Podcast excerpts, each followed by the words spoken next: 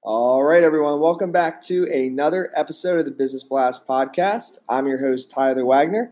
Today I have Dr. Diane Hamilton with us. She is a nationally syndicated radio host, speaker, moderator, consultant, and educator. She is the author of multiple books, including Cracking the Curiosity Code. So, welcome to the show. Well, thank you for having me here, Tyler. I was looking forward to this. Of course, grateful to have you on. So, Diane, the first question that we ask on this show is What is the best story from your life that has an underlying valuable message? You know, I, I think I learned a lot from being in sales. I, I tell a story where um, I really didn't uh, use my interpersonal skills, my listening, or my curiosity the way I could have, and it kind of taught me uh, to to be better prepared. And uh, it was when I was a pharmaceutical sales rep. I was in an office. It was one of the first sales calls I'd ever made. I went in, I talked to the doctor, and I was so nervous because I was so new that I just was so intent on selling my message to him. I, I got through all three products. I was so excited. I walked out and as I left, you know, I was just going to get samples and come back. And I got into the elevator. And as I got into the elevator, another guy came in. And since I'm such an extrovert, I couldn't have dead silence. And I said, So, uh, do you work in the building?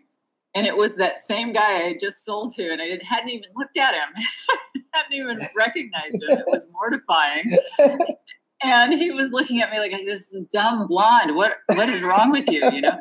And it really taught me a good lesson. Um, i was very young. I was so intent on being successful and getting certain messages across that i didn't even have a conversation. And i, I think it taught me to be more curious to to ask questions to interact better and, and it kind of led to my work now in curiosity mm. Dude, that's an awesome story. Yeah, isn't that awful? Was... Good memories, right? yeah, certain um, memories you just never get rid of. You know, they're just stuck with you. Um, so the next one I got for you is what is the most valuable piece of information we should know that's within your expertise or industry?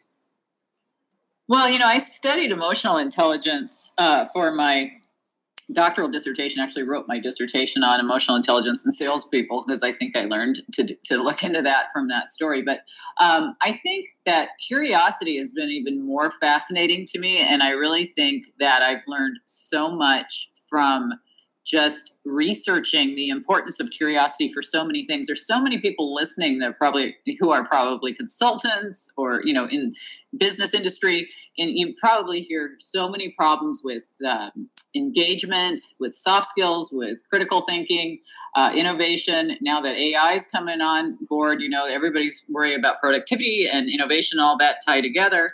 I, I think if you could develop your curiosity that's like the most important thing you're going to be hearing about in the coming year or two, uh, just due to how everything's changing.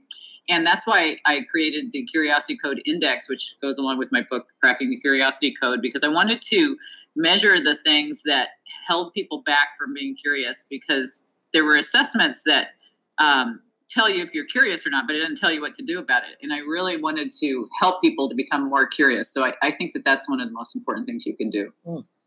And then, what is your best piece of overall business advice, so not necessarily industry specific? Overall business advice, and I, I, think just be humble and realize that everybody else probably knows something you don't in some respects, and to try and pretend like you know everything is not helpful. And I think it's important to surround yourself with people who know more than you do, because if you're the smartest person in the room, you're not growing. Yes, if you're the smartest person in the room, you're in the wrong room. That's right. Um, and then, if you could give your younger self one piece of advice, what would that be? Oh, you know, I think be more open to trying things. I think when you're young, you're you're more intimidated by things that when you're older, you you don't, don't intimidate you at all but then you know i don't really think i'd change anything i used to ask people that on my show would you change anything and i used to think about that myself and i really wouldn't change anything so i don't know if i'd give myself advice because i like how it turned out hmm. And then, in your opinion, what is the key to happiness? The key to happiness is not being so focused on yourself, I think. I think that it's good to grow and develop yourself, but I think you need to have an outward focus and try to to help others. And I think when you're helping others, it, it's just so much more rewarding. And then, what is the best book that you've read, and what's the number one thing you learned from that? Oh, I read so many great books. I mean, I have to say that Daniel Goleman's book on uh, why EQ might matter more than IQ is a huge one that influenced me just because of the route I went. Uh, it's a great book, and I highly recommend it. And then, what is your favorite quote and why? Um, there's just so many. I, you know, I have to say just about anything by uh, Einstein and by George Carlin has a lot that just about anything he said ma- makes me laugh. But I, uh, you know, I mean, Einstein often says, you know, there was nothing special about him. He was just highly, highly curious. And I really think that anything that is um, based on curiosity interests me. Of course, that's not the exact quote. I have to look up all of the ones that I really like. That I use a few of them in my book, but I, I really think that there, there, uh, anybody like Carlin or uh, the type that tried to find out more information and learn everything they can really fascinated me, and so that led to my choice for that, I guess. Yeah. Um, well, listen, thank you so much for coming on. The last one I have for you before we let you go is where can our audience best find you uh, online? Uh, well, my personal website is drdianehamilton.com, and that's just my name, D-R, D-I-A-N-E, H-A-M-I-L-T-O-N.com. But to find out more about the book or the assessment, you'd go to curiositycode.com, and you can find me on all the social media sites by just my name, Dr. Diane Hamilton. Perfect. Thank you again for coming on. No, you're welcome.